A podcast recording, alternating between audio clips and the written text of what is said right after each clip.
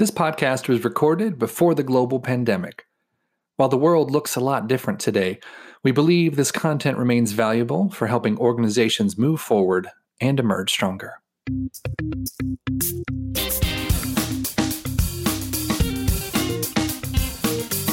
Agility is a business in today's world you can't succeed without it. Yet agility doesn't just happen, you have to plan for it. This is Mary Hayes Weir with Workday. Today on the Workday podcast, we're talking with Ethan Carlson, Vice President at Alight Solutions, where he runs the global planning practice.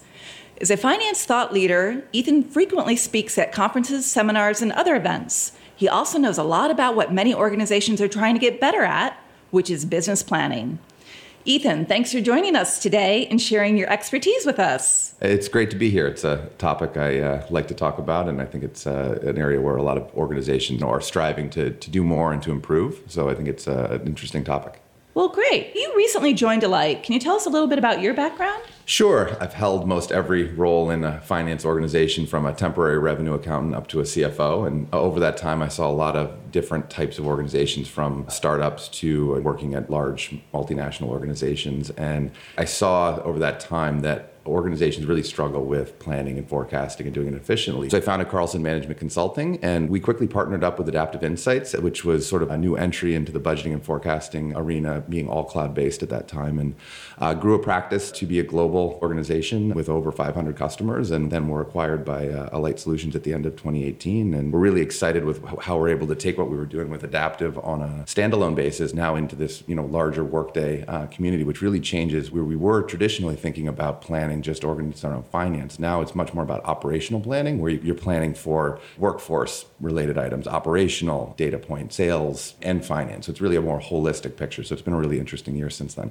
Great. And then Adaptive Insights is part of Workday now, right? Absolutely. Yeah. Yeah. It's great to have them. So we're hearing more about being agile in business. And a lot of people believe that agility is about responding in a certain way, and those responses must be rooted in a plan. How do you see the relationship between agility and business planning? I think when when we all go to work every day or we start a business or whatever, you have a reason you're doing it. So so inevitably you have a business plan or you've thought things through. So when it comes to reacting and your financials, if you don't have a plan, you know, then you're just sort of I don't know, on the spur of the moment making decisions. And I think we'd all, as we look through our life, make better decisions when we thought things through. So to me, planning is about looking forward and thinking what could come, how do we how to react. So to me, organizations that are really thinking about budgeting and planning and, and being agile, they're putting together a process that supports that. So one, it's not overly cumbersome. It doesn't take too long. It's something where they can iterate on it. They can maybe look at three or four scenarios. And the way I always describe it is if you're going through a planning process you have your, here's our budget or here's our plan, this is what we're going to do this year. Well, what if you tweak some of those assumptions? And if you think about it ahead of time, when something inevitably changes, you've already thought it through and it's much easier to react. And then I also think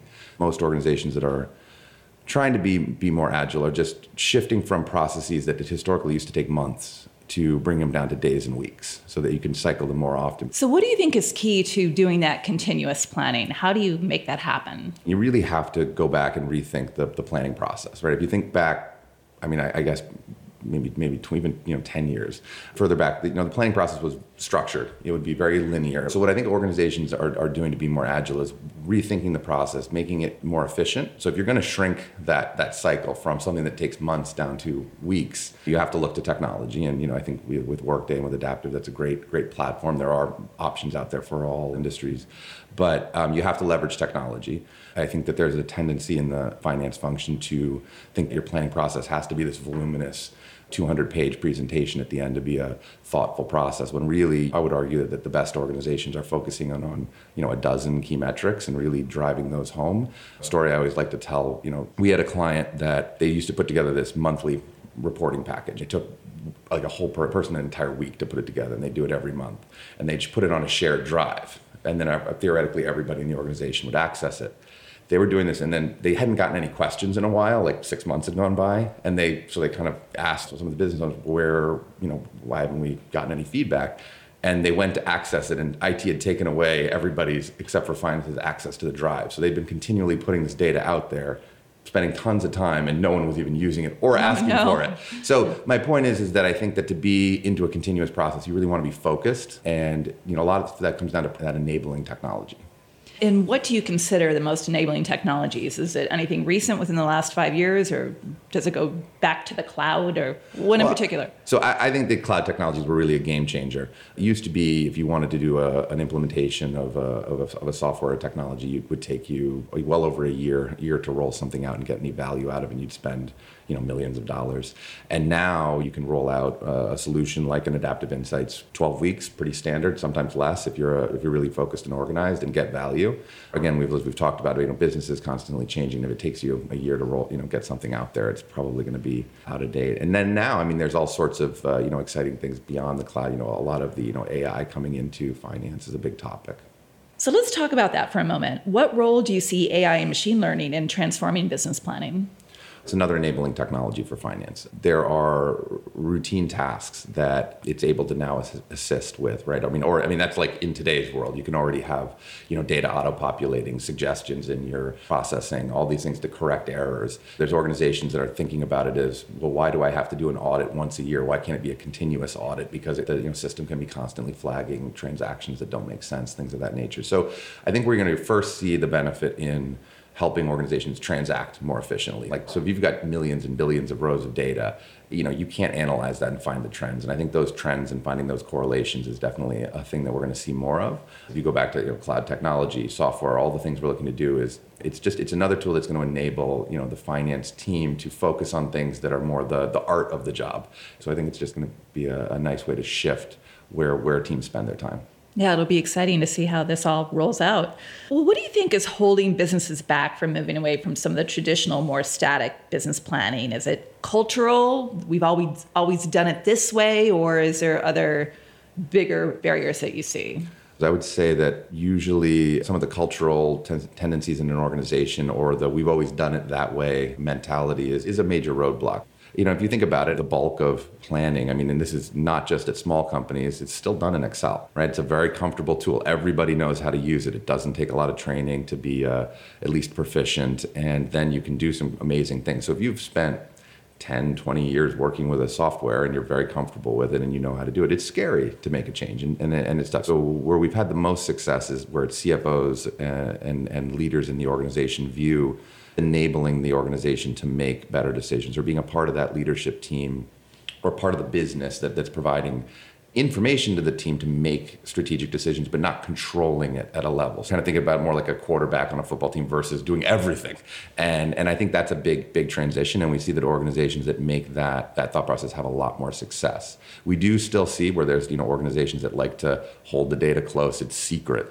Well, that's a cultural adjustment as well. Have you seen any companies have really good success of switching that cultural attitude of data is private, we have to keep it protected, to if we give more access to this data to more people on our team, we can do greater things. Absolutely. I mean, I think it's a transition and it's not one that we usually like recommend that you just flip a switch and you go from not providing a lot of information to you give everybody, you know, access to everything. And there are some things that are are sensitive and you need to, to treat it that way. But yeah, no, we have definitely seen that. And I think again, cloud-based technologies have been really helpful in, you know, enabling organizations to put more information in in individuals' hands. And it, it, I think where we've seen the kind of aha moment with you've got a five person FP&A team, let's say, and they spend all their time sending out these monthly reports or doing all this manual activity. And then you flip it around and instead you put all that data self-service into the business's hands and then get to sh- see how they shift and focus their time and it's answering interesting questions it's doing analysis to support new business initiatives versus just this relatively administrative works so, what about the skills that are required? Do you see more analytical type skills required of the people that are being hired, or reskilling that's actually becomes necessary in the workforce?